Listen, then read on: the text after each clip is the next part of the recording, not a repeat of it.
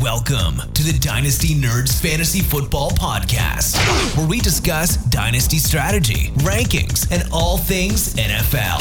So get ready to geek out on fantasy football with your host, Rich Dotson. And welcome to the Dynasty Nerds Fantasy Football Podcast. I am your host, Richard A. Dotson, here with Garrett Price. How's it going? Oh, it's going pretty swell. And to my left, this handsome little brownie elf. How you doing, elf?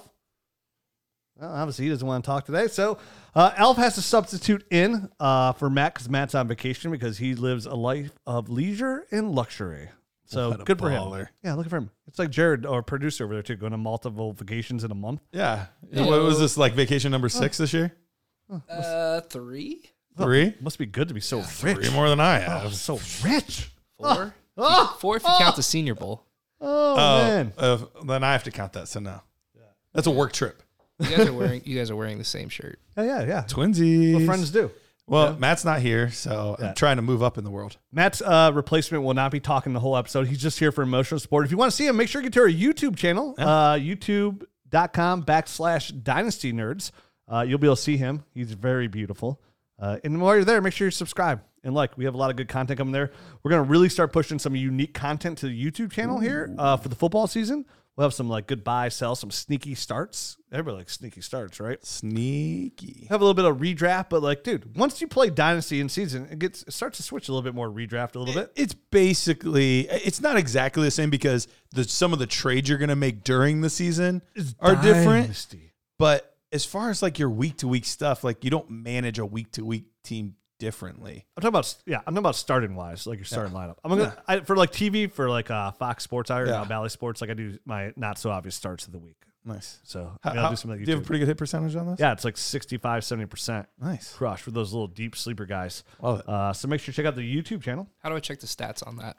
Uh, go back and look at all my previous episodes. uh, backlog, Fox Sports, Ohio. He could, be, he could be at forty percent for all we know. I'm never going to check. You can tweet at Ashley Collins. Uh, she's my co-host. Well, she's the host. I'm her assistant. She's my co-host. She's on the show every day, three hundred sixty-five days a year. She's my co-host. Shout out Ashley Collins. Wife. What's that? No, my wife doesn't know anything about fantasy. I'll kick her ass when it comes to fantasy. Unless it's redraft, then she probably I, win. I really I want, want Matthew Berry's rankings. I'm number one. Yeah, I want her to play in a league with you. Yeah, me too. We're gonna play a league this year. Uh, the kids have never played really? football, so we're gonna do a family league for the first time. There you go. So I'm gonna start getting my kids addicted to football right now because that's where it all starts. Like you just start playing fantasy, and you're like, oh my god, what is it? I won. I what? won. What I win? Is there gonna be money? What? what? Of course. Ain't playing for free. My time's valuable. So check it out. Sorry, son, um, you're gonna have to do more chores to uh, get in this league. Because one thing more I want to promote before. Uh, Uh, the YouTube channel too. If you want to meet every Dynasty analyst that means a damn, pretty much. So basically, uh, if you want to meet us, August fifteenth, the Canton Expo. All the Dynasty Nerd staff will be there. Myself, Matt O'Hara, Garrett. Will the Jared, elf be there? Nick. Uh, the elf is way too heavy to bring. Okay. Um, Zach, a lot of our analyst guy, Dennis, uh, Bennett, for, you know, also yeah, known as Fantasy Roundtree, our, our fantasy editor. Uh, we'll have a lot of people there, and then of course, like Dynasty Trade Calculator, D L F. Uh, Dynasty Trades H Q. Everybody. If you want to see Ryan McDowell, the you know, the legend Ryan McDowell, he'll be there. Scott Fish. There. Scott Fish be will be there. RotoViz with our friends Curtis Patrick. They'll Tell be there. Tell them what we're giving away. Oh, and if oh, you stop yeah. by our booth, we're giving away a Yeti cooler. And not one of those little cheap Yeti coolers where it's pretty much just a fanny pack, a real deal Yeti cooler. And it's for free. So we're gonna we're giving away. So stop by. I think tickets are twenty-five bucks, hosted by the great Bob Lung. Uh, Sunday, August fifteenth. And you get in there. They're, dude, they're giving away so much stuff inside. Oh, there's like so much stuff. Deals for Dynasty and redraft. You got to stop by Canton, Ohio. Come side. I'll be wearing a Dynasty shirt. Take it, a high five. You get to hang out with your fantasy timeline, like your Twitter timeline. You just get to go hang out with. Yeah, it's amazing. It's going to be sweet. And if you're already a Nerd member, we're going to have some sweet stuff there for you for free. If you're already a Nerd member, we can show Ooh. it, like some sweet gear. We're just going to give it to you. Like, here you go. Thanks for Congratulations. Support. Stickers. Nerd shirt and a chance to win a Yeti cooler. And you're going to get a high five from me personally. So check it out. Canton, Ohio. Fly in, drive in, walk in. I don't know, whatever. Skip a loo. Walk. We could almost walk, Jared. We're yeah. close. Yeah. I mean, maybe you're living in Egypt. You could ride a camel. You could. Start. Leave now. Leave now. So let's get in our show because today we're talking about the A. Oh, N F C West. We're doing A F C West on the Nerd Herd show. We're gonna flip right. it. We're gonna flip the script. But before we even get to that, I got another thing to promote. Another. I know one. You're like, dude, what's going on here? I'm here to get Dynasty information, but you guys are just promoting things left and right. But that's Dynasty Depot dot com. That's right, Dynasty Depot dot com. You've heard about me talk about it. a hundred times so far this summer. But here's one hundred one and why you go to Dynasty Depot dot com. It is pretty much like eBay for F F P C teams. And remember, this ends in August. This is your only chance to get in here. And right now, you can get their yearly subscription with the promo code NERDS, N E R D S, for fourteen ninety-nine a year. And you can check out what you're getting before you even pay for that and look at all the teams for sale. And what it does, it gives you an opportunity to go on there and buy F F P C teams for even more than a buy-in because the team's prepared to win now, right, or less, like a one thousand dollars team for fifty bucks because the team's doo-doo butter, but you're such a good drafter. And you listen to Dynasty Nerds podcast, you're going to crush your rookie drafts, and pretty soon you're for fifty bucks, you're going to win ten thousand dollars. And you also have a chance to win five hundred thousand dollars in the F F P C Ooh, championship if your team does money. well. You can win prizes, flip Dynasty teams for profit, riff, just, it's just so much stuff. You can go, go on Dynasty Depot dot com. Get there today, Dynasty Depot dot com. Use the promo code NERDS. I promise you're going to love it. It's a great thing to use the Dynasty Nerds mock draft tool for. Local every app store. Local every app store. Local. Local to you. Yeah, local to your phone. On who your goes, phone. Who goes somewhere without their phone? It's true. Yeah, it is true. I saw somebody the other day, like, everybody's so worried about the vaccine, like having like chips implanted into you to like oh, figure out where you're going. And then like, but doesn't everyone have phones that already do that? Dude, that, you oh, can play with point. anything that makes my life easier. I don't even care. I got nothing to hide. Well, I guess some things to hide, but don't ask me about them. All right, let's, let's go to the L A Rams, N F C West. Jared comes back one week's all sassy over here. Sassy.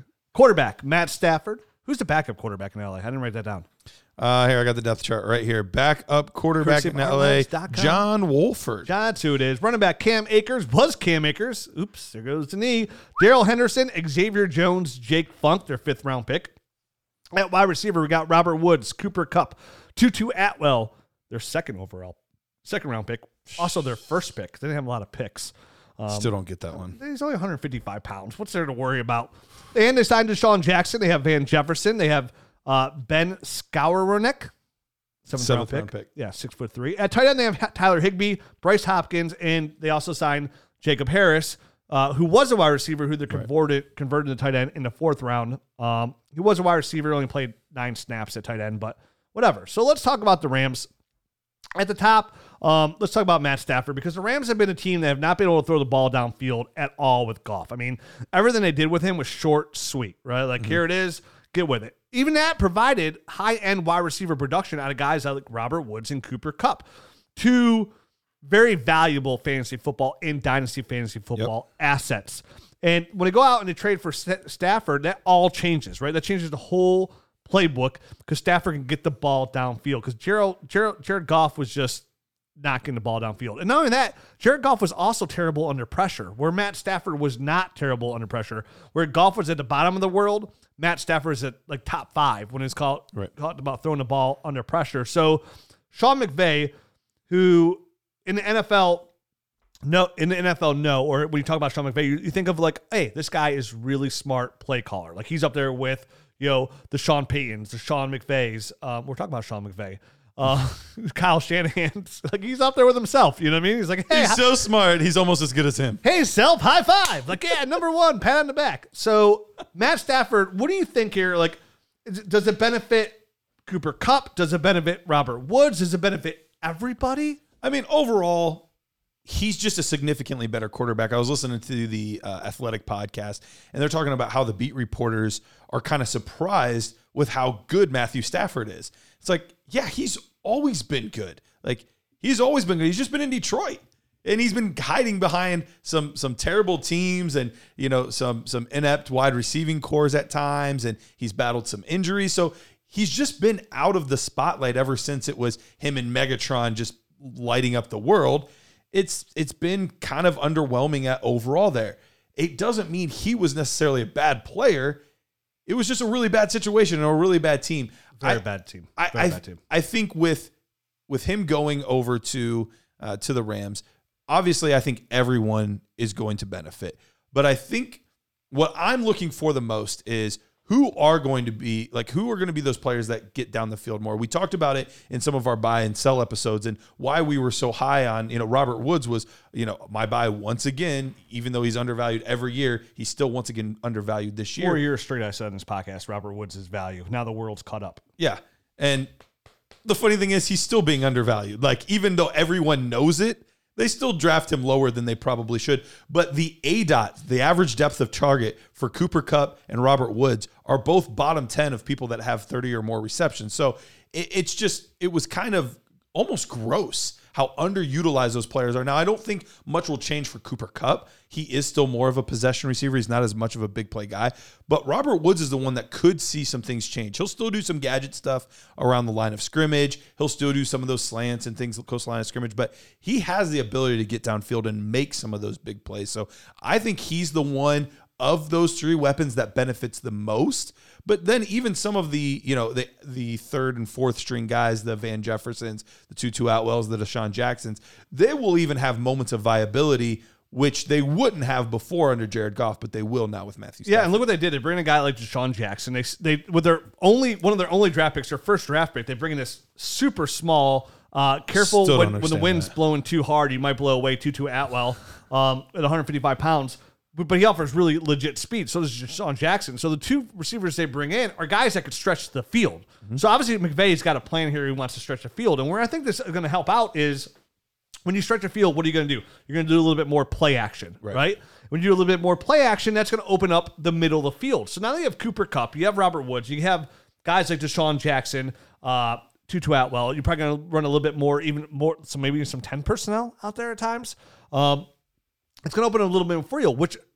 One, you mean like thirteen personnel with...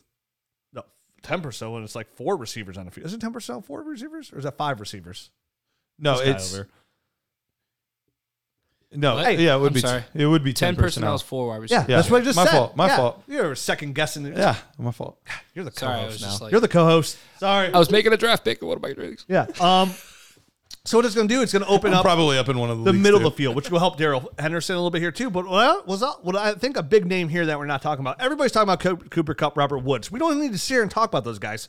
They're already well respected in fantasy football and the dynasty community. Everybody's right. caught up to Robert Woods. Robert Woods, you know, I think worst case a wide receiver thirteen again this year right there. Right. Cooper Kupp in the same range exactly. uh, with McVay. Definitely with the loss of Cam Akers, uh, Daryl Henderson slide in. Daryl Henderson looked okay last year, one hundred fifty-four touches, seven hundred eighty-three yards, but he averaged five point one yards per touch. He had six touchdowns, so he'll be just fine. He'll probably be a mid-range running back, too, right. in his offense, but I do expect him to throw the ball more. And the one person that nobody is talking about that we should mention here is Tyler Higbee.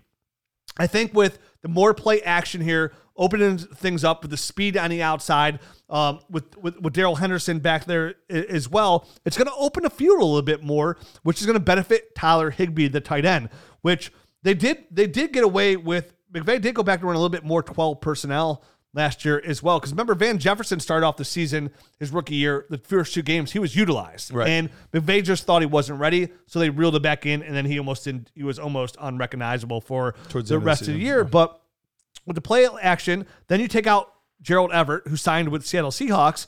This makes Tyler Higbee pretty much a lone weapon here at tight end. And we go back when, um, back in twenty nineteen, at the end of the year, remember how hot he was he in had that five, offense? Five straight games over one hundred yards. We're talking Rob Gronkowski, Travis Kelce. None of those guys have ever done that. So the the ability is there for him to be able to have monster games. And I remember they signed him to an extension, even though they drafted Gerald Everett behind him. That was McVay's choice at tight end. Tyler Higbee comes in. He gets the extension here. So I think that one quiet guy nobody's talking about, if you're in a tight end premium league or you need help at tight end, I think some value there is with Tyler Higbee for the upside and for what you're paying for a tight end. When you're talking about premium tight ends, a guy who finished as top five fantasy tight end in twenty nineteen, which was pretty much at the end of the year is right. where he did it, where Gerald Everett where wasn't much of, of a factor. That's where the value is. I mean, if you can get Tyler Higbee for a second-round pick, that's a really good add to your dynasty team when you can never have enough depth at tight end or just have a valuable asset there as a it, backup. It could easily be one of those situations we saw two years ago with Austin Hooper. And, you know, is he the is he better than Travis Kelce? No. But up until his injury, Austin Hooper was the number one tight end in fantasy because he was getting a lot more opportunity than he had gotten any point in his career. Yes, Julio Jones was still there. Yes, Calvin Ridley was still there. But it was a high-flying offense, and he was really utilized. That could easily be what we see from Tyler Higbee this season. Yes, Robert Woods will still get his. Yes, Cooper Kupp will still get his. But especially with the injury in the running game, and I would assume that would mean that they're probably not going to run quite as much because Sean McVay's already – kind of hinted at that he's worried at some of the workload for Henderson. I'm sure we'll get to him in a second.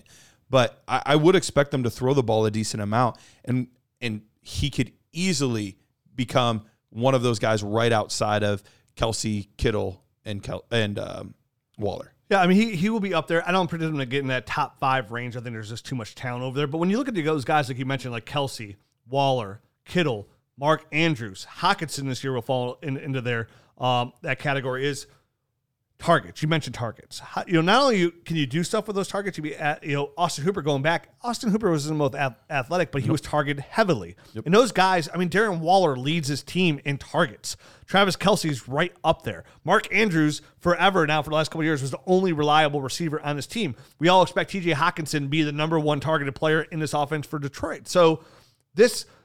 This doesn't mean Tyler Higbee will be the number one targeted player on his team. No. But I expect with the, what the offense are going to run, how they're looking for the speed on outside, which is going to lead a little bit more play action. It's just going to open up the middle. And Tyler Higbee should be the main benefactor of yes. that middle, which would bump him up to that seventy-five possibly receptions, eighty. And when you get that high on receptions. Oh, he's up there, yeah. That's what I'm saying. It's over. That's a lot. They got to throw the ball out, which I expect the Rams to do this year. If you get up to seventy-five receptions at a tight end, hell, if you get to sixty-five, You're top You're eight, in great shape. You're top eight fantasy tight end. And right now, you don't have to pay top eight fantasy tight end for Tyler Higbee. If you're doing a startup draft, Tyler Higbee's going well after. I don't see I don't know the A D P in front of me, but he's going well late after these other tight ends. And, that, and I just think there's really good value there. In, in twenty nineteen, he had sixty-nine receptions, and that put him all the way up to five. So if he even just touches seventy receptions, it's gonna be it's gonna be a really big year for him. Yeah, so it, I, I expect Tyler Higbee is probably the best, and that was only value on three touchdowns as well. Okay, that's gonna be a little bit. Oh, you got Robert Woods on the team. I think of all the Rams. Like if you go to buy a Ram player right now, Matt Stafford, Superflex, too expensive. Cooper Kupp, probably not too expensive, but like I don't know if I want to pay the price sure. for him. Robert Woods, you're paying arm and leg for. Daryl Henderson right now with no Cam Akers, his value is out of control. So if you're looking for the best value dynasty asset on this team right now with youth and some longevity on that contract, it's going to be Tyler Higbee. I, I do think I do think uh, Van Jefferson's a sneaky one as well. That eventually, you know, Robert Woods and Cooper Kupp, he could e- he could easily fit into either one of those roles. Yeah, we just have to make so, sure. Sorry, I got Higbee's A D P on Sleeper's latest published um, A D P sheet, and he's going as tight end eighteen in Superflex leagues. Yeah, that's crazy to me. That's crazy to me. Yeah. Um, where that's the, where, that's where the upside is. I just think it's really good value right there. And you mentioned Van Jefferson.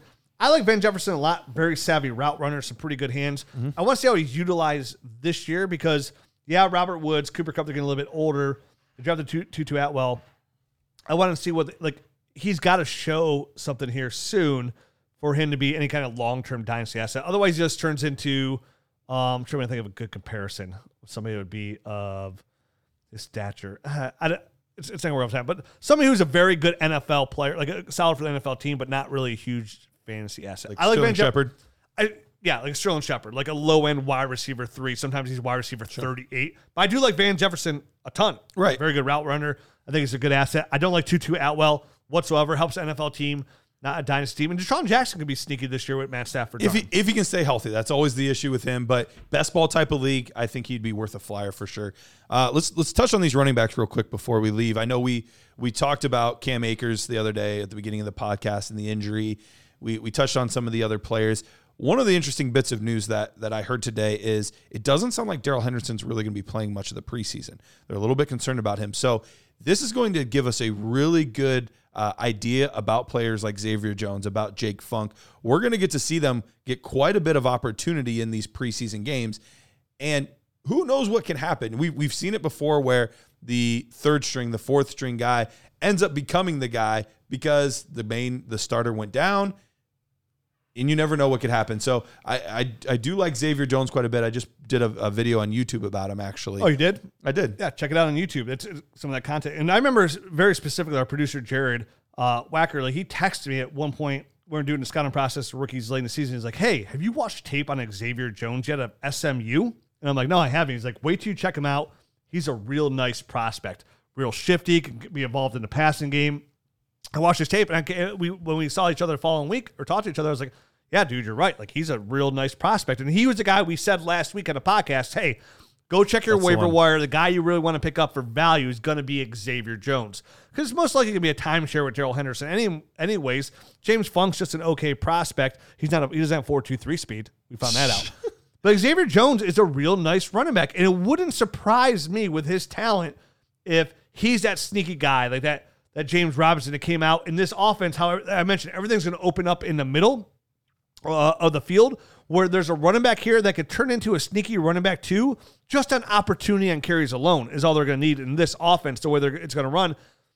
Xavier Jones is probably the best bang for your buck right now. Yeah, absolutely. He's got tons of upside. And it's surprisingly, despite them not investing any assets at all into their offensive line, uh, they were terrible two seasons ago, ranked thirty-first by P F F, but they made a big comeback last year. And, and, and this year, P F F has them ranked as the eighth best offensive line. So that should open up some decent running lanes. We'll see. It's a much older offensive line. Their best guy, Andrew Wentworth, is, I believe he's thirty-nine years old. So yeah, it's pretty old for an I saw, offensive I saw tackle. Him tweet today. He's like, it's funny that my N F L career could be, get a driver's license today. Oh, my God. Look at this guy. Good for him. Wild. Good for him. So, and, and like I said, I mean, I know I know our producer, Jared Wackerley, liked Xavier Jones a lot, just yep. on his college tape merit alone. So when there's a player like that that you liked, it's a small school, late-round draft draft pick that – you thought, like, hey, if this guy gets opportunity, he might be able to do something. I get real excited because running back, all they need is opportunity. All they need. Because all they need is Xavier Jones to come out and look good, and everybody forgets about Cam Akers.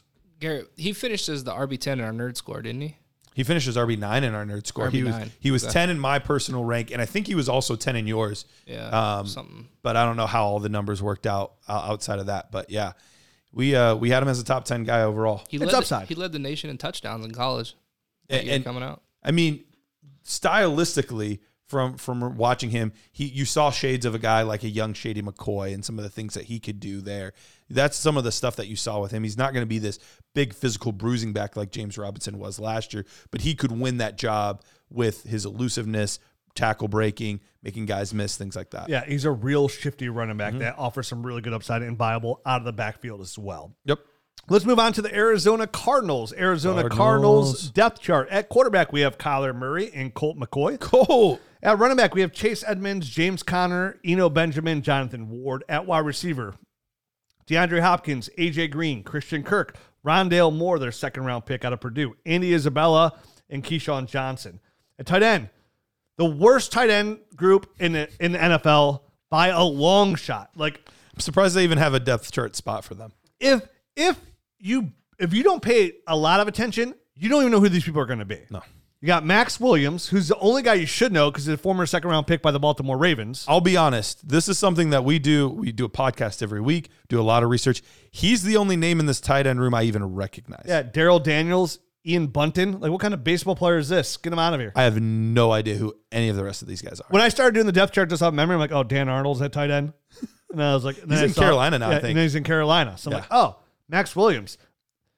No wonder they went and got all these old wide receivers, and they, they signed all these wide receivers because they don't have any tight ends, and they it, couldn't care less. Which makes sense because um, they're all going to run four wide receiver it, sets. The tight ends won't even be on the field hardly at all. They, they ran a ton of ten personnel. Uh, oh my God, I forgot his name all of a sudden.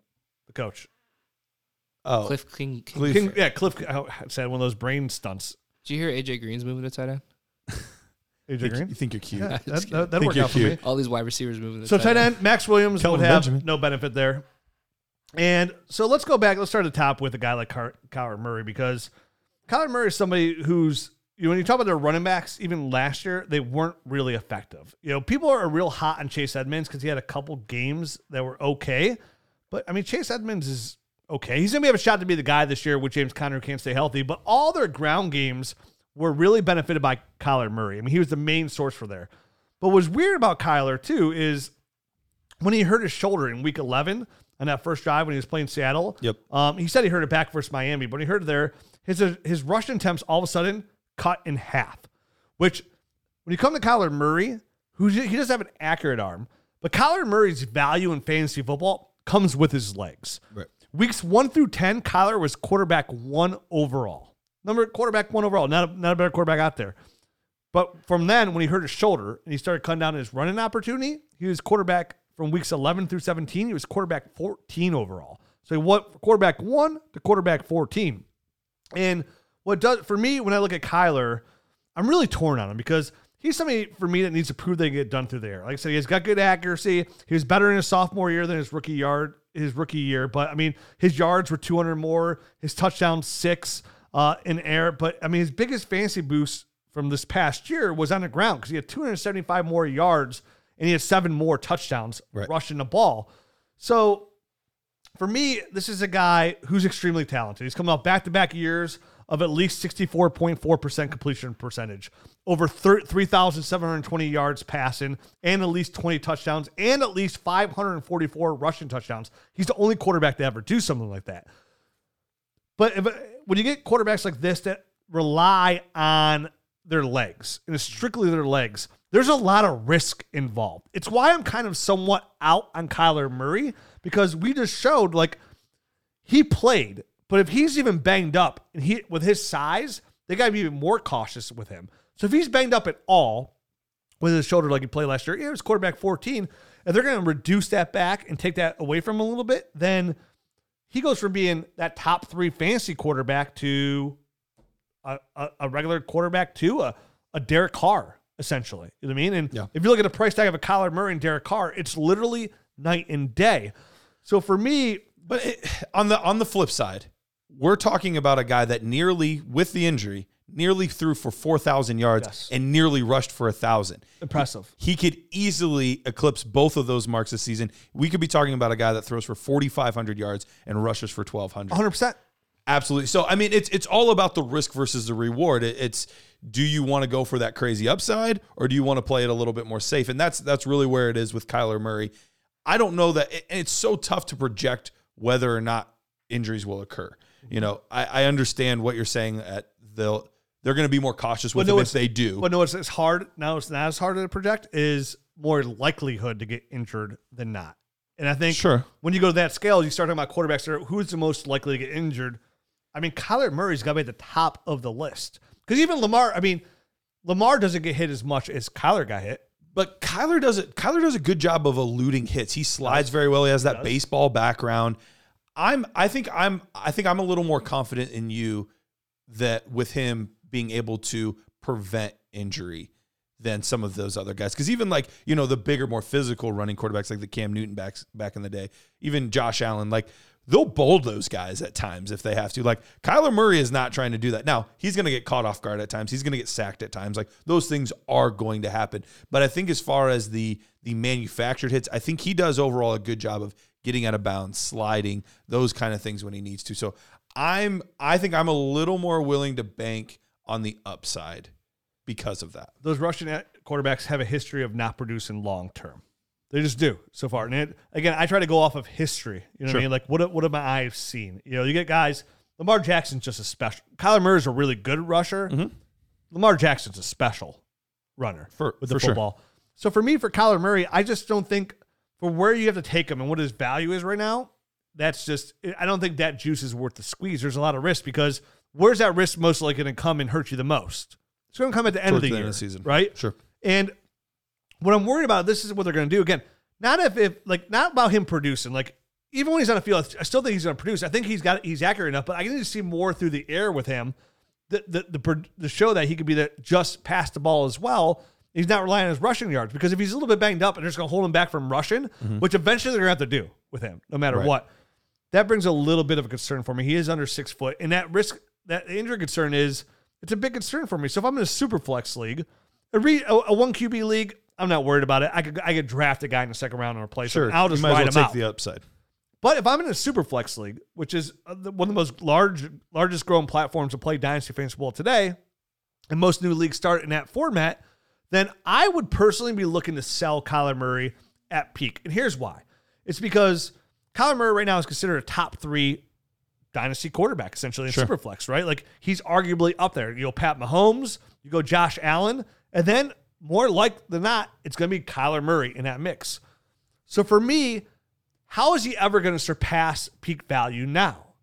And basically what I'm looking at is like, what quarterback can I flip that I think would be equal value to that? Can I get Trevor Lawrence plus? Can I get Justin Herbert? Maybe even Justin Herbert, maybe a little plus? Could maybe. I can I flip him totally for a guy like Josh Allen, who I think could sustain more hits, um, who's gotten better every year with his accuracy? And it, he's Dak Prescott. Dak Prescott. Josh Allen's done exactly what I want Kyler Murray to do, show they could get done with his arm. We talked about him last week. Uh, so some of those, like, I still like Kyler Murray. I don't know if I love the window as much in in as in Dynasty. And in a Superflex league, the value of the quarterback is the length of the play, right? So if I'm someone, say we talked the same thing about Lamar Jackson uh, a couple months ago. You know what I mean? So like, if I, we talked about selling him because of that same concern. So that concern's there. Again, I don't think this is a bad player. If I think that window is shorter, why wouldn't I just move to somebody who is close enough to that value, if not higher? Justin Herbert, if Justin Herbert finishes his quarterback one overall, it wouldn't shock me in the least. It wouldn't surprise me. So if I can make that move and just give me a little bit more reassurance, that's all I'm saying, because I think Kyler Murray right now is peak value. I don't think Kyler Murray will ever pass the value he is now. If anything, I think there's other people that will pass him. Guys that are studly, like Baker Mayfield, um, Trevor Lawrence out there. So that's all I'm saying. I'm not, it goes sure. back to, I like the player. I think mm-hmm. he's talented. I'm worried about that consistent production. The best ability is availability. Sure. And I get that. I, and I'm worried about Kyler Murray. So that's what, that's just how I feel so, about so it. So if you're concerned about him, how do you feel about these receivers then? Are you still all, I know you're one of the biggest DeAndre Hopkins fans, or at least were. Um, are you still all in on Nuke? How are you feeling about A J. Green, Rondale Moore, all of these guys? Uh, I, I wasn't a huge Rondale Moore fan, but you know they brought him to play the slot. So, and obviously they've had some, they've had some plans here for the slot, because what do they do? They take Rondale Moore in the second round. Before that, they took Andy Isabella right. in the second round.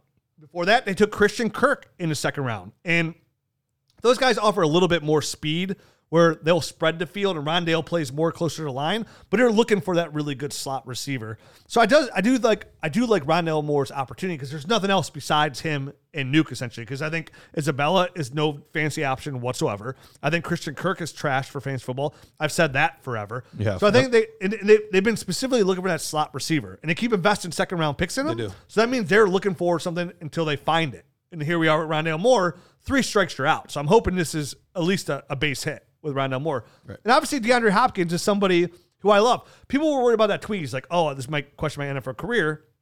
He then deleted the tweet. He did. What did he tweet afterwards? Y'all crazy. I plan on playing for nine more years. That made my nipples so hard. Oh, my goodness. Oh, my. It's like I might have been walking around in Antarctica. You need some diamonds cut? I'm, I'm there for you, because I got so excited. I had to get some duct tape around my midsection, because I own so many DeAndre Hopkins shares, because yeah. I think he's one of the best receivers I've ever seen. He is great. And what I love about DeAndre Hopkins, who's we've saw his A D P slip a little bit. And I think I talked about this like four or five months ago. It's like, dude, I don't know why DeAndre Hopkins keeps slipping. I mean, he's still elite. He's still twenty-eight years old. He had one hundred fifteen receptions for one thousand four hundred seven yards and six touchdowns. He got thirty percent of the team's receptions last year. And who did they go out and add? A J. Green? Rondale Moore at the slot? A D P is wide receiver seven. And A D P wide receiver seven, which I can live with that. Like, if you want to take A J. Brown, Justin Jefferson, some of the younger Calvin guys. Ridley, CeeDee Lamb, Tyreek Hill over him, like Devontae Adams. Devontae Adams. I can live with that. Like, I'm not arguing that. Like, I would probably take Justin Jefferson possibly over him right now, too. Not possibly. Him and A J. Brown over DeAndre Hopkins. I'd be really torn between CeeDee Lamb and DeAndre Hopkins, because that's what I think CeeDee Lamb's going to become. Could become DeAndre him. Hopkins. Sure. I don't even think. I feel very confident. I bust up my crystal balls right now, and they're going to be sweet and succulent. They're going to be like, CeeDee Lamb, future wide receiver, one overall in Dynasty. Oh, sweet succulent balls. It's been so long. It's been so long. But so I think DeAndre Hopkins is still a high-end wide receiver one. I think he's going to do exactly what he did last year. one hundred fifteen receptions, fourteen hundred. Actually, his numbers are going to go up because there's more games. There's yeah, more games. He has another game, and six touchdowns isn't a lot for somebody Let's, that's getting that many targets. Listen to these stats. Are you ready? Are you ready for this? DeAndre Hopkins, like I said, one hundred fifteen receptions. The rest of the team, one hundred forty-three receptions. DeAndre Hopkins, one thousand four hundred seven yards. The rest of the team, one thousand four hundred seventy-seven yards. DeAndre Hopkins, six touchdowns. The rest of the team, nine touchdowns. When you ask me how I feel about DeAndre Hopkins, I feel like he is that receiving now that's, offense. That's the rest of the, the receiving Receivers. core. Yeah, yeah, yeah, not the running backs and tight ends, but yeah. That's uh there's a dip in value on there, and I'm buy I'm buying. Yeah. I am buying. Anytime you get this value of these players, we see it all the time. These older stud muffins, right? Guys like DeAndre Hopkins, Julio hit yep. that. Um A J. Green hit it, but then he hit it and did, he just fell flat on his face. Like he hit it, it's like, oh, he just kept, couldn't get healthy. Speaking of A J. Green, resurgence year, or is this more to do about nothing? I don't know. More I I, I, I won't put a guy of his his stature. I won't just put him out the pasture yet. Because right. he's still, there's a lot of things for him to be upset about last year in Cincinnati. Just like not getting that contract extension, playing on a franchise tag. He didn't want to play on it. He got hurt again early. Didn't really want to come back as it was. So to me, maybe playing opposite of a guy like DeAndre Hopkins with Kyler Murray could be a little bit of a resurgence and kind of like one of those fake years where he's a wide receiver three. Where who else is catching balls here? Like who's going to be the I, main guy? I, I think I think it is going to be a lot of DeAndre Hopkins, and I think they're going to do a lot of underneath stuff to Rondale Moore and possibly yeah. even Andy Isabella. I think the, the they might utilize them in tandem in the slots there and do a lot of crossing patterns and things like that over the middle utilize of the field. Speed. Utilize their speed and, and make up for the lack of a tight end kind of in the middle of the field there. I think they'll use those guys as more of the low A DOT guys to make plays. And especially with Kyler's mobility, yeah. um, I, I think he'll be running around the field. Those guys will get a lot of it. So I, I actually think Rondale Moore could have a very, very good rookie campaign just on that alone. But I see eight hundred yard, rece- like a sixty-five, eight hundred yard reception year out of him. Absolutely. Absolutely. Bring that A D P up at least. Yeah, absolutely. So I think, I think overall, I'm going to kind of be, I don't know how much work they're going to get in preseason. It's hard to know with some of these veterans, but he's a guy I would want, I want to watch and see how he looks, because as of right now, I don't remember seeing him separate well last year. I don't remember now how disinterested in the game was he. He didn't seem motivated at all. It's, it's tough to say, but guys don't tend to get more explosive as their career goes on. With all of those injuries and just not looking like old A J. Green anymore, it's tough for me to imagine that he's going to be anything like he used to be. And if I'm Kyler Murray and I'm throwing a jump ball, I'm throwing it to DeAndre Hopkins. I'm not throwing a jump ball to A J. Green at this point. I mean, the price, so like nobody wants it. Everybody feels the same way about A J. Green. So like, it's a good dart throw. Like if you need like a four sure. wide receiver four right now, and you can get A J. Green for a third round pick, I think people will give you A J. Green for a third round pick in a second. So for one year of a, if you're a contender, it's gonna be a late third in twenty twenty-two draft on, on a dart throw wide receiver that could offer yeah. that upside for maybe a team doesn't want they they because listen, I don't think just run it. I don't think they're gonna be able to run the ball in Arizona. I don't, and I think. I think after last year with Kyler, they're going to be a little bit more protective. I think they're going to throw the ball a ton. And I think they're going to run a ton of per, ton of personnel, which will help. And A J, DeAndre Hopkins is getting all the coverage. So there's a small chance, a small chance, yeah. but a chance that A J can produce. And if I'm and I'm and if I'm throwing the darts on a on a third round pick I can get for a receiver or some upside, right? Why not do it on somebody who's a potential Hall of Famer and an offense is going to throw the football a ton? I think there's I think there's other players in that same range. I would rather I get the point. I don't hate it. But like who's in that range? Like, like oh, Marvin your... Jones. Like I would rather go after Marvin Jones over A J Green. That's fair. Uh, but yeah, I, rather, like it's that's fair too. Yeah. That's fair. I think Marvin I think Jones. Those are the kind of guys that I would, would go after. Those over are few him. and far between. You know what I mean? Like those that's the thing. I think you say more guys. There's very few guys that offer that. Sterling kind of Shepard, so I think would be another around, one. Around his A D P, which is like wide receiver eighty seven, it's crazy. Van Jefferson's right around there. Um, Brashad Perriman, Jacoby Myers. Uh, yeah. Hey, I'll give you Brashad Perriman for Emmanuel Sanders. Could be nice. Yeah, so I'd like Emmanuel Sanders upside there in Buffalo, yeah, actually, Emmanuel over him. Sanders, another yeah. good dart throw. We talked about it last week. We, we another did. Good, like, same thing, like a third-round pick. Like, he yep. falls in that category. Like, maybe you approach the Emmanuel Sanders owner, he says no. Maybe you approach the Marvin Jones owner, he says no. Maybe, you know, they, yeah. he basically just falls in that category is what I'm saying. Let's move on to the run game. Yep. Shall we? Now, Kenyon Drake leaves. He leaves behind two hundred sixty-four touches um, for the Cardinals. And this is somebody where a team goes in where they had eight draft picks. They didn't do anything on the running back front. We thought for sure the Cardinals were going to draft one of these running backs. We thought I really did. Travis Etienne in, in Arizona was going to be sexy. We thought Javonte Williams in Arizona would be great, right? We thought this was a spot for sure.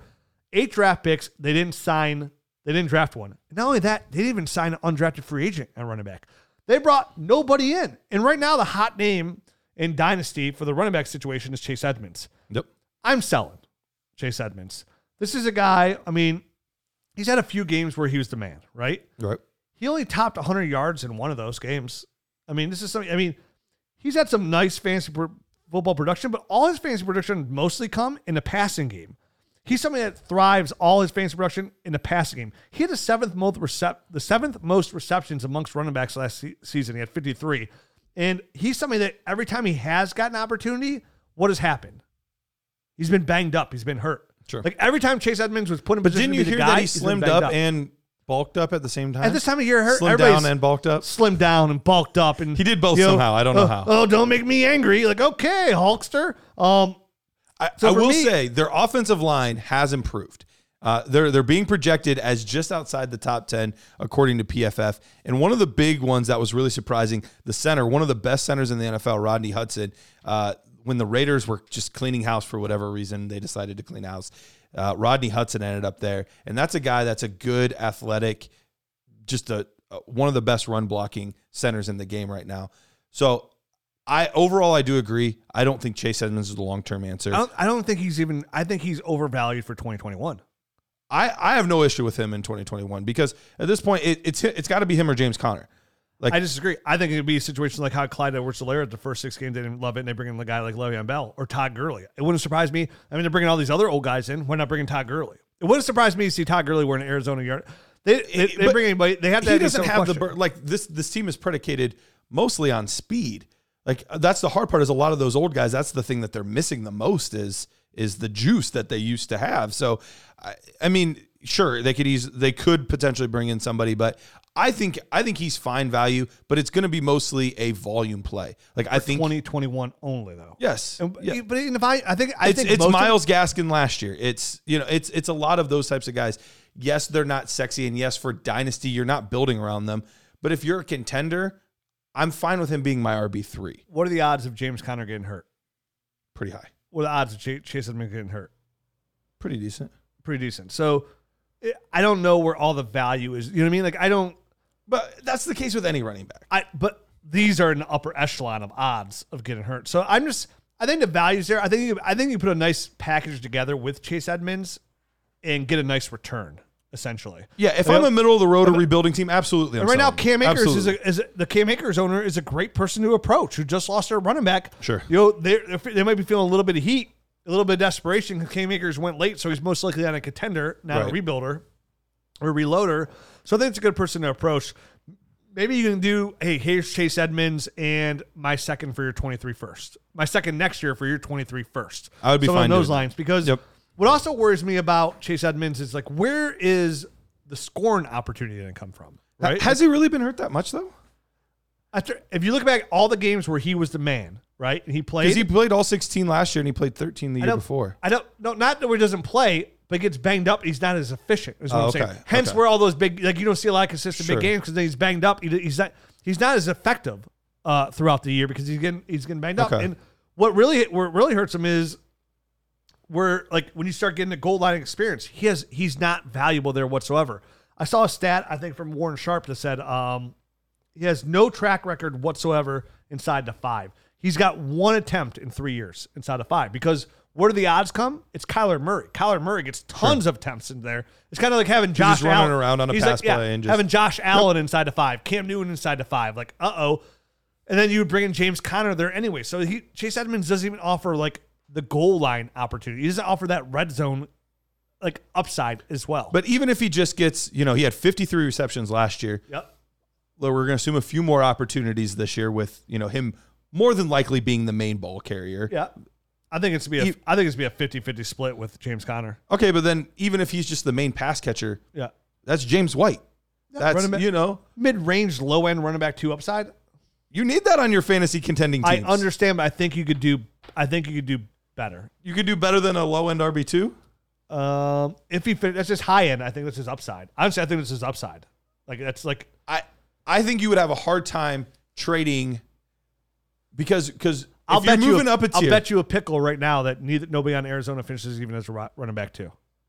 You're on pickle. Deal. I don't even like pickles, especially but that's fine. I want a big thick one. Like you know, like I need it. Like I need that pickle. You need that pickle. I love big juicy pickles. mm, mm, mm. All, right. All right, there it is. Oh, the elf doesn't like it. Oh no, oh no. Calm down, elf. You like pickles too. Don't shake your head at me. Well, for me, if I were to go on to prediction strike dot com. I would be willing to invest a little bit in Chase Edmonds because I do think I do think he has some upside this season. I would sell him at the end of the year. I would sell that stock. But the fun part about Prediction Strike is as we get into the season, you can even go game by game where you think, you know what? This guy playing against a terrible run defense this week. And, of course, A J. Green's hurt again. and so is Rondale Moore. They don't have anybody else to pass it to other than Nuke, so this could be the game. You could buy Chase Edmonds right before the game, get that nice little uh, peak in investment value there, sell right after the game's over, and get nice capital. That's what you can do at prediction strike dot com. You can also go on their app, which is one of my favorite things about Prediction Strike. You can buy, sell, and even hold shares of your favorite players. If you sign up with our promo code DYNASTY, you receive ten dollars with your first deposit of twenty dollars or more. That's promo code DYNASTY to receive ten free dollars with your first deposit of twenty dollars or more over at Prediction Strike. Make that money, son. Prediction Chase Strike. Edmonds is one dollar seventy-two right oh, now. Oh, see? I'm selling. I'm selling. Actually, I'll probably wait till like week one when he has like receptions. There you uh, go. Then I'm selling. Well, yo, yo, yo. Hippies and humans, let me tell you about some of my friends, too, at reality sports online dot com. What is reality sports online dot com? It's a new way to play Dynasty Fantasy Football. It's not even new. It's just a different way that's been going on for a long time. It's auction Dynasty Fantasy Football. What is auction, you may ask? Get to reality sports online dot com and go check it out. It's where you bid on players and you bid on contracts. It's free agency, multi-year contracts. You have rookie drafts, multi-team trades, franchise tags, contract extensions, first-round rookie options, salary cap functionality, and so much more. And I know this all sounds like it's, it could be a little bit too complicated for you. It's really not, because the best thing about Reality Sports Online Fantasy Front Office is that it doesn't take any more time than a standard league. It just requires a little bit more strategy.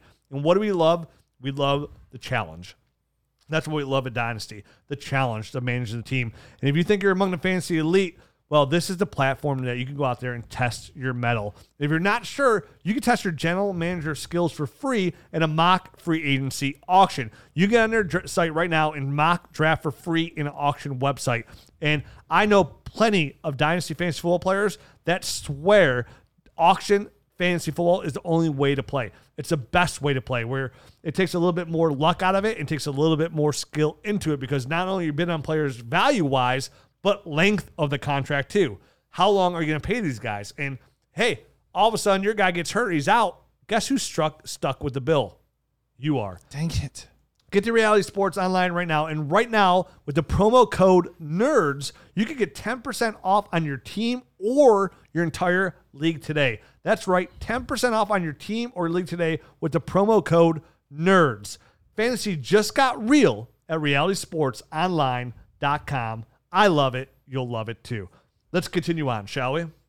San Francisco forty-niners. Oh, we're going San Fran next? Dang oh, it. I've been to San Francisco. I, I, I'd see that a lot. Yeah. Oh, it's the only time in my entire life I saw human shit and human shit, where a human actually defecated in front of me. It was d- disgusting. But I like the city. It's fun. Like, it was kind of interesting. I was literally first, like, fifteen minutes I was in San Francisco. Is it as hilly as it's portrayed on? It's very, yeah. Yeah, very hilly. Okay. It's the hilliest place I've ever been to. I mean, Jack and Jill would love it.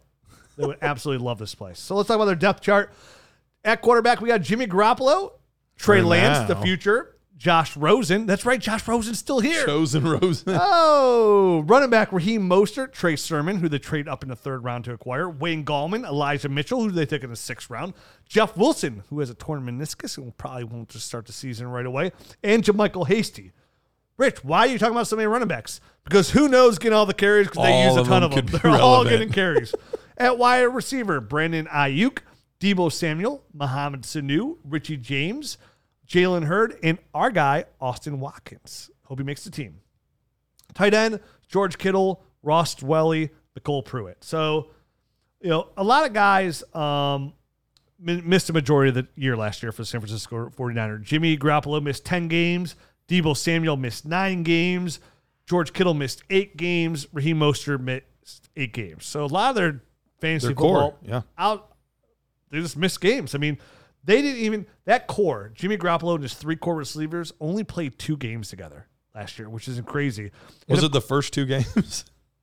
Um, no, it wasn't the first two oh, games. Oh, wasn't? No, it was like later in the year. Okay. And I think, and there was one of the games where like Jimmy, I think I remember, uh, Jimmy, like, started the game. It was oh, right after he got hurt, he came back, and he played so bad they pulled him at halftime because I think his like him, ankle wasn't right. right or something along those lines. But, of course, the big news here at quarterback is they gave up two future firsts to move up the number two from, I think, what was it, what was it at twelve, somewhere around there. the draft Something Trey like Lance. And this is going to be the first mobile quarterback that he's had at Kyle Shanahan since R G three. Uh, remember he had R G three his rookie year, made him he was rookie of the year Fantastic. over a guy like Andrew Luck. And Andrew and Trey Lance can run the ball. And this is a guy who averaged seven point nine yards per carry in college. Now, not a lot of tape on Trey Lance. He only pretty much played a year. Yeah, I, he only had that single season, but he didn't throw a single interception that entire season. He looked fantastic. And the tough part is, yes, it's it's against lower competition. Two years ago. Two years ago. But you have to scout the player and not necessarily the situation. And I think that's what the San Francisco 49ers did. They said, look, this guy has all of the tools that we need to develop into a great quarterback. Now, will it all pan out? Odds are a couple of these first-round quarterbacks won't end up panning out. Traditionally, even if you have two, three, four, five quarterbacks in the first round, there's one or two that don't hit. Is there a chance Trey, Trey Lance could be that guy? Sure. Highest odds, for sure. Uh, I'd say Mac Jones.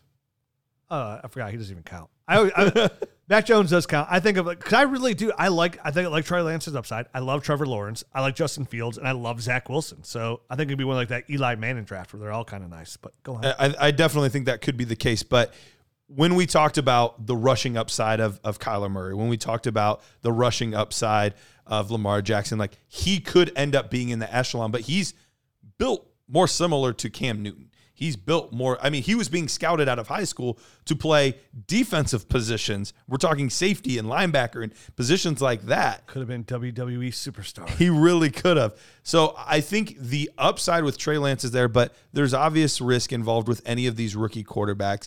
And it came out today that said there's not any quarterback controversy to start the year. It, it's going to be Jimmy Garoppolo to start the year. Now, how long is that the case? Oh, Trey Lance hasn't even signed his contract yet, so. That's true. That's a good point. Uh, I do think that's going to be an interesting development because this reminds me a little bit, and and I can't take full credit for this. I was listening to the Athletic podcast, as I mentioned earlier, and they made this comparison, and I think it's a I think it's a really good one.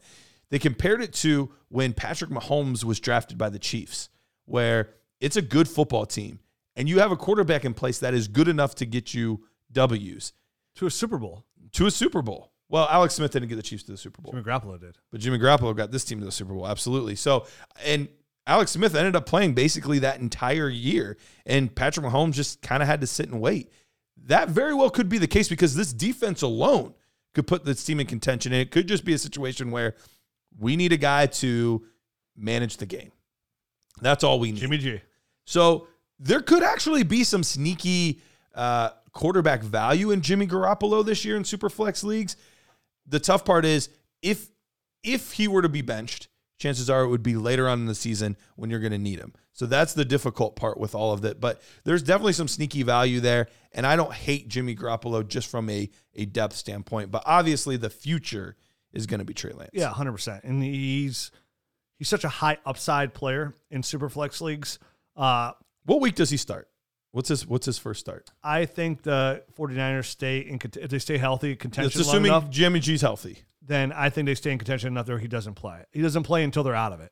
Yeah, I think that's the case as well. And and, and he doesn't need he needs to sit like he needs to sit and learn N F L offense. This is like, going to be a very competitive division too. We haven't gotten to the Seahawks yet, but you could make an argument for any one of these four teams winning the division. You mentioned their defense is really good. They have some really good offensive weapons at receiver. They have Deebo Samuel. They have Brandon Ayuk out there as well. Ayuk last year finished the year as wide receiver thirty-five in twelve games. And he averaged fifteen point four points per game, which was eighteenth best amongst all wide receivers. He had sixty receptions for seven hundred forty-eight yards and five touchdowns.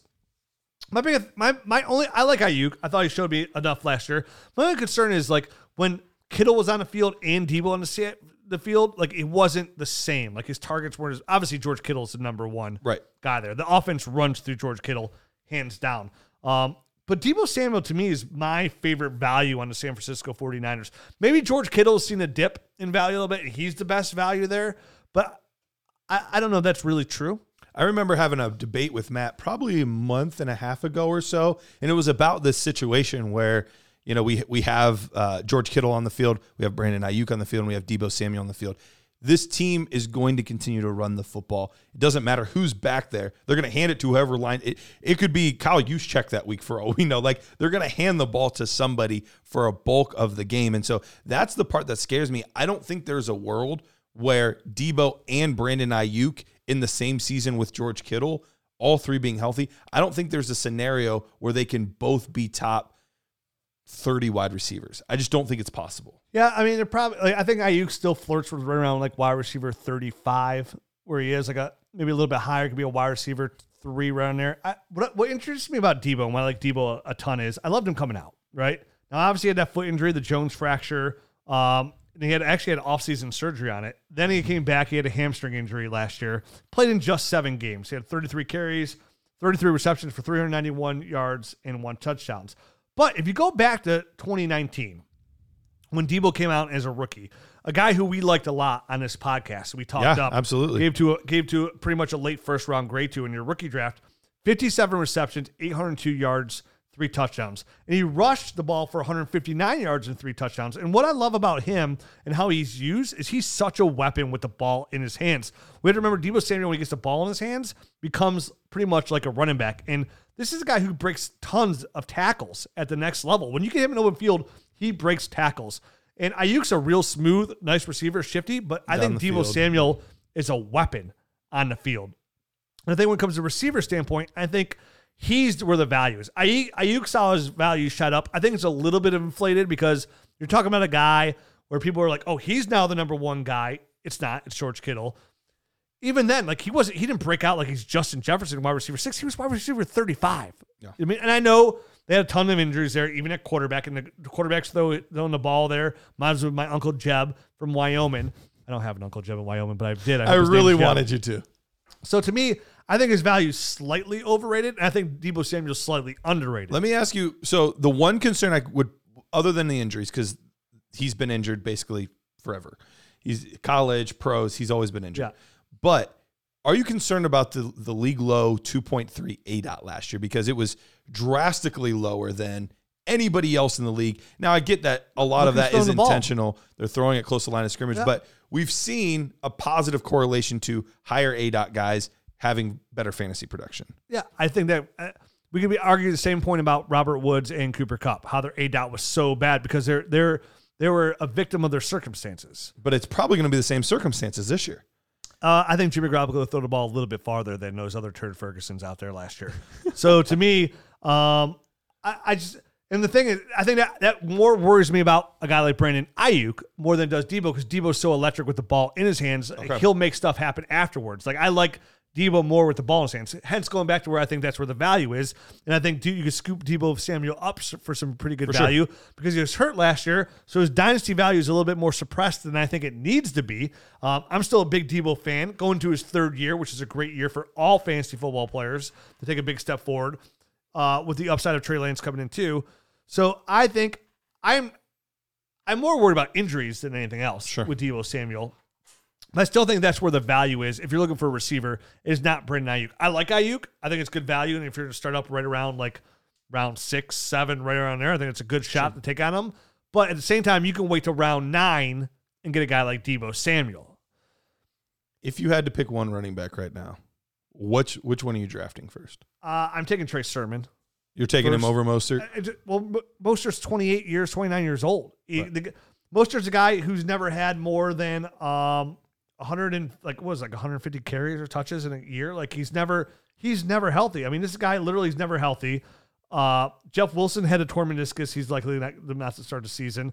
And he led the team in carries last year with one hundred twenty-six. He had six hundred yards. He led the team in carries. So for me, I really think it's going to be a Mostert Sermon split, but I got to take the guy who the team traded up for in the third round in Trey Sermon. And listen, I think Trey Sermon's a nice prospect. I would take Michael Carter over him in a rookie draft. I have I taken too. Michael Carter over him in a rookie draft because what worries me most about Sermon is I like him on the outside, I like him in open field, but I don't like the way he can create for himself uh, for the most part of it. Sure. We talked about that during his rookie breakdown. Like he's he does offer some really good upside in a Kyle Shanahan offense.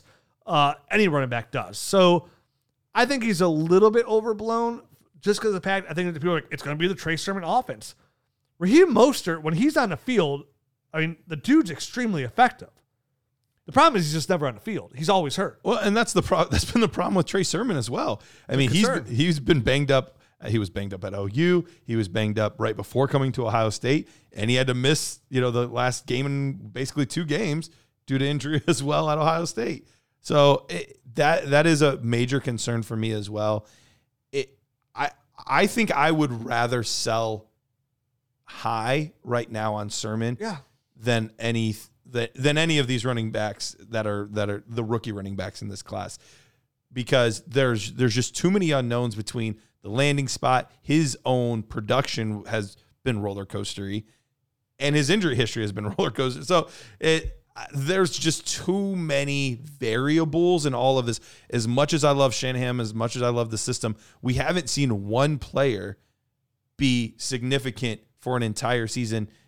Basically, Devontae Freeman, Tevin Coleman. That would be the last in time. Atlanta. Yep. Like six years, seven years ago. Somewhere around like yeah, right around like six years ago, somewhere yep. around there. Um, where they're both like running back ones there for a time. Who they same thing they couldn't stay Tevin Coleman couldn't stay healthy there. You're right. It's been a hodgepodge, right? It's been a potpourri kind of backfield. And, and, and the uh, the counter argument could be, well, they haven't had a running back like Trey Sermon yet. I think if they were getting that guy, they're they're taking Javonte in the second, or they're taking Najee in the first, or they're taking yeah. you know they're taking one of those guys. They're not taking actually Travis Etienne would have been my favorite to go there. Oh, no, I would perfect. have loved for him to be in that offense. But high upside, a guy who, you know, highly recruited, went to Oklahoma, had a great year. Then what happened? He gets banged up. Goes to Ohio State, comes into Ohio State, banged up, losing carries to Master Teague. Second half of the season comes out, dominates. Has the biggest rushing game in Ohio State history in the playoffs. Playoffs? So he does offer great upside. And it could, it could come back to being a little gassy little, little burps McGurps. Um, It could be one of those situations where, like, you rue that trade, right? But I think there, I would rather be on the side of, hey, give me a twenty-three first, I'll give you Trey Sermon. Yeah. Hey, hey, hey, hey, Cam Akers owner. Who thinks Cam Akers? Well, I don't know. That Russian dude came back after three months. I know his Achilles injury. I was Whoa, watching. That, I was watching that dude in awe last night. Um, I would take. Yeah, I would see. I would immediately draft Trey Sermon in the high second and trade him for a twenty-three first if I had him. I'd be totally fine with that. Um, and then going back to George Kittle before we move on, real quick. Stud. Still my tight end one, right, overall. Yep, minus two. In Dynasty. This is this is what I want to say to anybody who thinks there's any depletion in George Kittle's value. George Kittle had played in eight games last year. Eight games. That's it. Half the season. Half the season. Here's his stat line. forty-eight receptions, six hundred thirty-four yards, and two touchdowns. That is gross. That's gross. In eight games. That is gross. He's gross. And he left some of those games early with yeah. injury. The offense runs through George Kittle. He's still tight end one. If there's any depletion of value, buy, buy, buy. Last team in the N F C West. Let's then sync it up and then get out of here. All right. Seattle Seahawks quarterback Russell Wilson, Geno Smith, Danny Etling. At running back, Chris Carson, Rashad Penny, D J Dallas, hey! And Travis Homer. At wide receiver, D K Metcalf, Tyler Lockett, who's just now uh, – blessed with a brand new, new contract, contract yeah. extension. Dwayne Eskridge, who they took in the second round at Another five foot nine, one. one hundred ninety pounds, but runs a four three eight. Obviously, this team's doing something what they want to do. We kind of talked about it earlier. Speed, yep. speed, speed on yep. the outside. Um, Freddie Swain, Penny Hart, Darvin Kinsey, nothing, nothing there. Uh, tight end, they signed Gerald Everett. They have Will Disley and Kobe Parkinson. And this is a team that really has an O-line that's no good. It's it's part of Russell Wilson's problem. The only player they added is, is the guard Gabe Jackson from the Raiders, who's just okay. Um, so hopefully the middle is a little bit better because their tackles are pretty solid there. Yeah, Dwayne Brown's pretty good. Brian Schottenheimer is out at O C, and now they're bringing Shane Waldron as O C, who was the Rams' uh, passing game coordinator the past three years and was actually the tight end coach when they signed Gerald Everett. Um, so when we look at Russell Wilson, who's another high-end dynasty quarterback who I have no shares, I never have. Weeks one through nine last year was an M V P candidate, right? People were talking about Russell Wilson like he's he's to go. Weeks one through nine, Russell Wilson was quarterback three overall. And then, like Pete Carroll always does, the second half of the season, he starts to get away from the pass and starts to run the ball more. Right. Weeks ten through seventeen, Russell Wilson's Q B twelve overall. So still a Q B one, not as bad yep. as the Kyler Murray stats here, but not he didn't fall back as, as far either. As they started to run the ball a little bit more. And, you know what I mean? This is somebody that, even at Q B twelve, he was within six points of the next three. So Russell Wilson easily, because that second half, been quarterback sixteen. Sure. Baker had one point difference. That's it. Less one point difference than Russell. Another one's were Phillip Rivers and Cam Newton. So what do you think about Russell Wilson as a dynasty quarterback? He has D K Metcalf. They lock, lock up Tyler Lockett. And now they bring up Dwayne Eskridge, who, even though Dwayne Eskridge played the slot in college, that's Tyler Lockett's role. They signed an extension. Sure. He's going to be an outside. So, you know, for a team that says we want to run the ball more, they have a lot of speed on the outside. What do you think about Russell Wilson here as a dynasty quarterback? Where do you view him? Is he right on that six, seven range? Right, right around there. He's he's really interesting because you, you mentioned the stats fell off over the second half of the season. Then all we hear all offseason is we we have to run the football more. That's all we've heard from Pete Carroll is that we have to run the football more. But all of that being said, that's been their M O basically Russell Wilson's entire career for the most part. Russell Wilson's worst season since his sophomore campaign, worst season, Q B eleven. Yeah. That's his absolute worst. And he's had several top three finishes as well as number one overall quarterback. So even on teams that are run first teams, he can still make it happen. He's still... Tim Hill's a prime example. Exactly. He's he's a fantastic player, and he's incredibly, incredibly efficient with the football. If this line takes a step forward at all, which was one of his biggest Achilles heels over the course of the season, was just poor offensive line play, he he could easily have another top five finish, despite it not making sense on paper, not having the number of attempts, not having, he still is able to be that efficient with the football and make enough plays for it to still happen. So I think it's actually gone to the point where he was kind of overrated for a little bit. And, be, and now he's kind of almost underrated because the narrative, the feeling, the everything around Russell is kind of like, oh, it's a run first team. He's getting older. I don't. Uh. And you should be efficient about that too. Be like F, efficient, like efficient, efficient, efficient. Oh, oh, it says another bad word. Efficient. If you said it like that. Efficient, but you kind of sound out different. It's kind of like you're saying some naughty stuff. Don't be naughty. Yeah, this is this is the this is the Nerd Herd episode. Nerd, I'm gonna say it out loud. You will. Uh, so I'm actually I've gone from being the guy that with you I didn't have any shares, and in two startups this year I actually took Russell Wilson, and it was kind of surprising. And I ended up where he becomes a value is he gets questioned right around the do you want him or do you want Lamar Jackson? Do you want him? Do you want Joe Burrow? Do you want him? Like, that's kind yeah. of the range that he's in. And so I ended up going with him over Lamar. Super safe. It's super safe. And, you know, Joe, him and Joe Burrow's really tough. I I don't know. That like, tough. I don't know where I would go with him, but that's kind of the Trevor Lawrence. Do you want him or Trevor Lawrence? Oh, Trevor Lawrence. Do you like, want, uh, you know, super flex. I'm still taking, I got, I got to go for the goatness. You know what I mean? I got to yeah. take the hot. Like when, it, when a player like that's on the board, like you got to take the risk. You got to go for that sure. biscuit. You know what I mean? Sure. You're right. Russell Wilson's probably the most value, undervalued super flex quarterbacks. Cause he's in safe. St- I think more so in a startup, not in like trade. Oh, sure. You're going to still have to pay a stupid amount, Mucho, but yeah. he he falls to the second round in a yeah. lot of super flex. And to start up, Russell Wilson, I hate this. I don't hate to say it, but like he's probably the best value in his dynasty super flex startup. Yep. Hey, let's start a dynasty super flex startup. Not you guys. Yeah, I Not can't be in it. Not if you listen to the show, so don't tweet at me.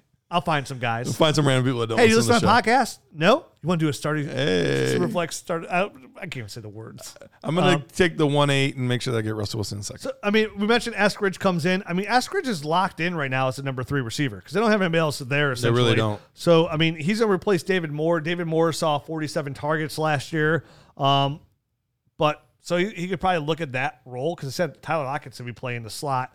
Um, but they had the speed outside. And they mentioned Tyler Lockett, signed him up to a big new deal. And he's coming off one hundred thirty-two target, one hundred reception season with one thousand fifty-four yards with ten touchdowns. Now, to be fair, he scored six of those touchdowns in like two games. So those numbers are very hit and miss. That middle of the season was like yeah. a cavern. So he finished as wide receiver nineteen in P P R. And he's just been a really, what's nice about Tyler Lockett is, even though he's, he's a roller coaster player, he's been a consistent wide receiver two for three years straight. Yeah. Just finishing in there year in, year out. D K Metcalf obviously finishes a top five player uh, at wide receiver. And with Russell Wilson, even though they say they want to run the ball more, you know, with this new offensive coordinator too, I still think they're going to throw the ball early. And I think D K Metcalf is still going to be a top eight fantasy football wide receiver. It's it's tough to imagine that he isn't. He's just such a physical specimen, and we've seen over the past two years him just beat up on a lot of these smaller corners, or, you know, guys think that they can run with him and they just can't. He's just so fast. So there's only a few players in the league that can really play with him. Jalen Ramsey in his division is one of them. Those are fun matchups to see the two of them go head-to-head. Uh, but overall, he's he's going to have another monster year. He's locked and loaded for a top ten, top eight type of season at wide receiver. Lockett's the toughest one because you're right. Year in and year out, the numbers end up being there.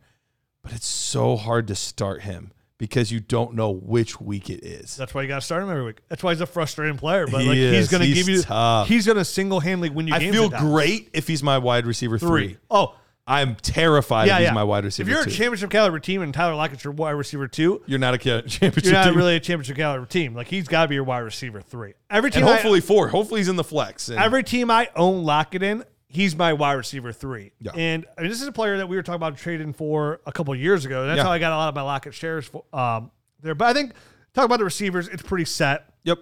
D K, Lockett, Eskridge. They bring Gerald Everett in. Uh, the, the Seahawks have shown success at times with the uh, sure. tight end position. A guy like Will Disley last year started off super hot before he got Dude, hurt. I, I kind of, this is embarrassing to say, but I kind of forgot about Will Disley. Are we worried at all that Will Disley cuts into Gerald Everett's value? Why are you dissing Disley? I, I'm not trying to diss him. I just, I I, I forgot him. Oh, what is he, Being Dre? very forgetful. Doctor Dre out here? Yeah. Forgetting about him? Don't forget Ugh. about Dre. Yeah, I don't know. I, I'm sure he does cut up into a little bit, but, I mean, it's a team that could run a little bit more twelve personnel probably, because most of the N F L is doing to try sure. to find success. So him and him and Everett could be on a field, which obviously they, they hurted each other. But Dil- Disley, Disley does cut into that Everett hype a little bit, because when Disley's on the field and he's still super young, he's only like twenty-six years old, he produces. He's a he good does. athlete. He's been, he's been very good. So that, I, I did forget about him, which I, I'm – it's making me a little bit more nervous for Gerald Everett in, in like redraft leagues. In in Dynasty, his values, That's why it is what it is. Tyler Higbee's the value. Everett's just, he's just a guy. You could do better yep. at tight end. Uh, then obviously at running back, they have your guy uh, in D J Dallas. He's yeah, worth absolutely do. nothing whatsoever. Chris Carson is the value here. Uh, a guy who averaged five point yards per carry last year and three receptions a game. They, they do you have Rashad Penny coming back after his A C L tear? I can't even look at him right that's now. That's fine. That's fine. I don't need I'm you. Dying over I'll, talk, I'll talk to my elf.